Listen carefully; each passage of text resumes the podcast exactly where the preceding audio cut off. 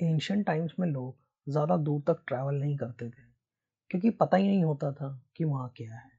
और अगर कोई दूर तक ट्रैवल करता था तो ऐसे एक्सप्लोरर्स का नाम हिस्ट्री में रिकॉर्ड किया जाता था।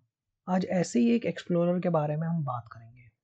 नमस्कार दोस्तों, मैं अंबर, स्वागत करता हूँ आपका इतिहास नोन अननोन में। आज हम बात करेंगे हेनो ऑफ़ कार्थेज के एडवेंचर्स के बारे में। ये फिफ्थ सेंचुरी बीसी के कार्थेजियन एक्सप्लोरर थे। ये अफ्रीका के वेस्ट कोस्ट के नेवल एक्सप्लोरेशन के लिए जाने जाते हैं।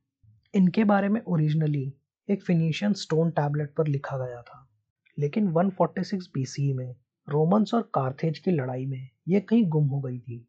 वो तो अच्छा हुआ कि इनके बारे में एक ग्रीक ट्रांसलेशन भी था, द पेरीप्लस ऑफ़ हेनो के नाम से। इसके अकॉर्डिंग हेनो एक एक्सपीडिशन पर गए थे, ताकि west coast of the strait of Gibraltar को कॉलोनाइज कर सकें। इस एक्सपीडिशन का और भी एक पर्पस था। उन्हें म्यूरेक शेलफिश के न्यू सोर्सेज की खोज करनी थी। म्यूरेक शेलफिश से कॉस्टली पर्पल डाई बनाया जाता था, जो क्लोथिंग के काम आता था। ये सफ़र काफ़ी लंबा था। माना जाता है कि इनके एक्सपीडिशन में फ्लीट ऑफ़ सिक्सटी शिप्स थी और फिफ्टी ओर्समैन भी शामिल थे। इन शिप्स पर करीब 500 लोग थे अपने सामान के साथ। इन शिप्स ने स्ट्रेट ऑफ़ जिब्राल्टर को क्रॉस किया था।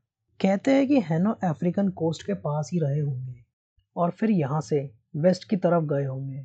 उस समय आज के मोरक्कन कोस्ट पर करीब एट कॉलोनी स्टैब्लिश करी गई थी। पहली लाइक्सस में और आखिरी मोगाडोर में थी। बाद में हैनो सेनेगल रिवर से होते हुए आगे गए थे।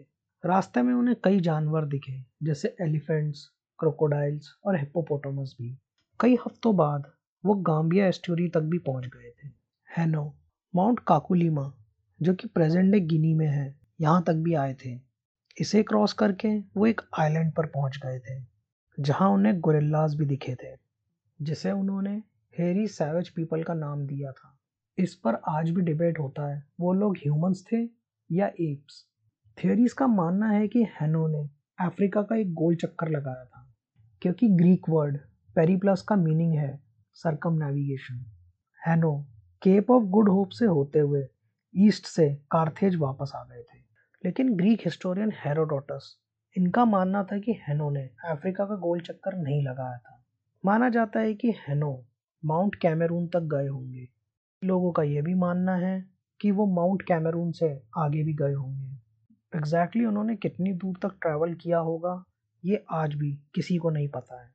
वो टैबलेट भी हेनो के ट्रैवल्स के बारे में सारी डिटेल्स नहीं देती है।